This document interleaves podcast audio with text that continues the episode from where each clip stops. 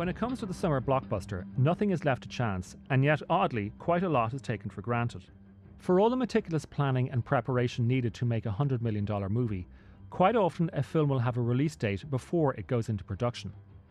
They hadn't even started writing the second in the Hunger Games series when already an announcement came that it would be released on November the 22nd of next year.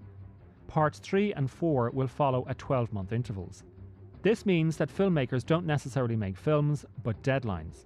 In even more bizarre situations, a movie will go into production without a completed script. It will be frantically written and sometimes drastically rewritten along the way, as was the case with Gladiator. Ridley Scott started filming that with just 17 pages, and quite often scenes were written literally minutes before the cameras rolled, and yet somehow it worked. Something similar happened with the Jason Bourne series. Frank Marshall, a five time Oscar nominated producer, acquired the movie rights to the Robert Ludlum books and pitched his idea to Universal Studios. As is always the case, the studio said yes, only if Marshall could find a major star. Brad Pitt was approached, an outline was presented, and Brad Pitt passed. So Marshall went to Matt Damon. I can tell you the license plate numbers of all six cars outside. I can tell you that our waitress is left-handed and the guy sitting up at the counter weighs 215 pounds and knows how to handle himself. I know the best place to look for a gun is the cab of the gray truck outside. And at this altitude, I can run flat out for a half mile before my hands start shaking. Now, why would I know that? How can I know that and not know who I am? Damon jumped at the offer. Despite appearing in such hits as Saving Private Ryan and The Talented Mr. Ripley, and having won an Oscar for co writing Good Will Hunting, Damon's career had stalled. A series of disappointments had seen him slip from the A list roster, and he knew that if this Bourne project worked, there was a chance at a franchise. Only it didn't work, at least not the first time they shot it. So Universal Studios poured more money into it and they went back into production. And that didn't work either, so there were further rewrites and reshoots. In all, certain scenes and sequences were remade no less than four times. And yet, somehow, it worked. And once it worked, everyone forgot about the near catastrophe that almost resulted from the mayhem. All of which is quite fitting because the movie is about a man suffering from acute amnesia. Who am I? You're U.S. government property. You're a malfunctioning $30 million weapon.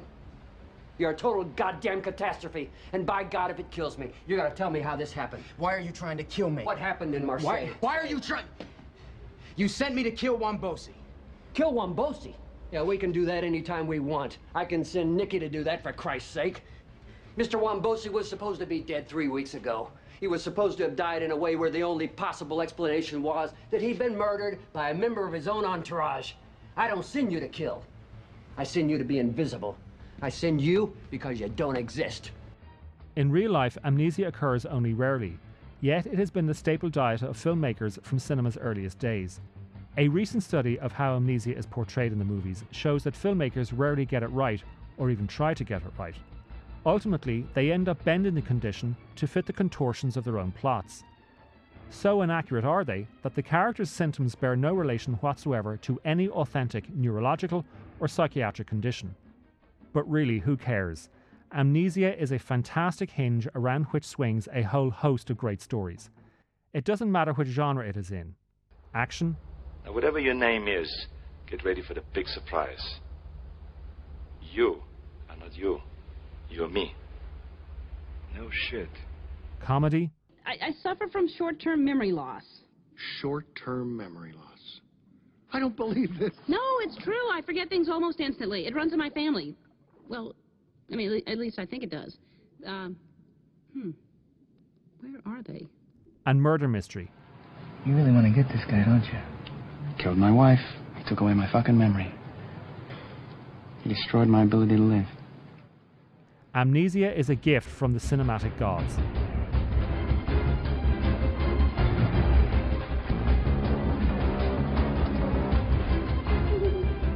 When it came to the second Bourne picture, though, Matt Damon did remember one thing very clearly. He didn't think much of its director, Doug Liman, and Damon only agreed to a sequel on condition that Liman was replaced. When that was announced, people sensed that it was a case of a star throwing a strop. But once the second film was released, people knew that Damon was correct. This is Pamela Landy, CI supervisor. Where do we stand? I, uh. think he got away. Damn it. Have you locked down the area? Locked it down? No, no. This is, uh, this is Italy. They, they don't exactly lock How down. How long have you worked for the agency? Uh, me for four years. Well, if you ever want to make it to five, you're going to listen to me real close. Jason Bourne is armed and extremely dangerous.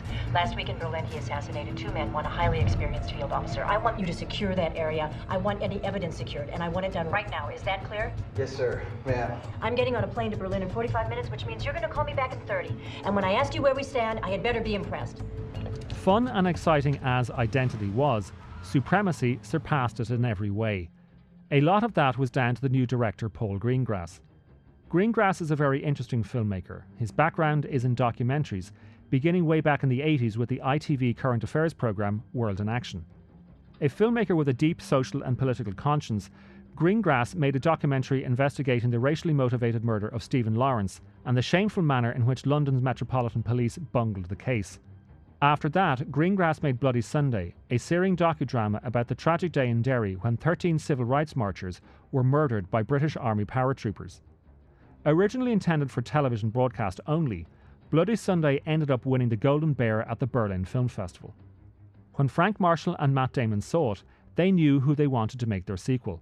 The decision was inspired and also very risky. This is Jason Bourne. I was wondering when you were going to make this call. How did you get this number? You didn't actually think I was coming to Tudor City, did you? No, I guess not. But if it's me you want to talk to, perhaps we can arrange a meet. Where are you now? I'm sitting in my office. I doubt that. And why would you doubt that? If you were in your office right now, we'd be having this conversation face to face.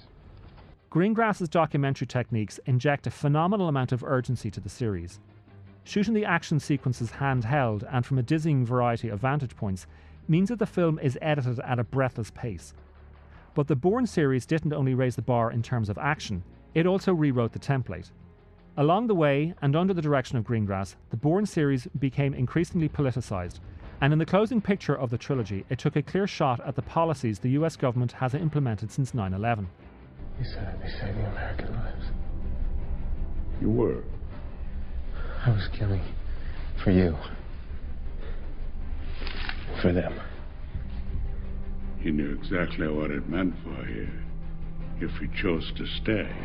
When we are finished with you, you will no longer be David Webb. I'll be whoever you need me to be, sir.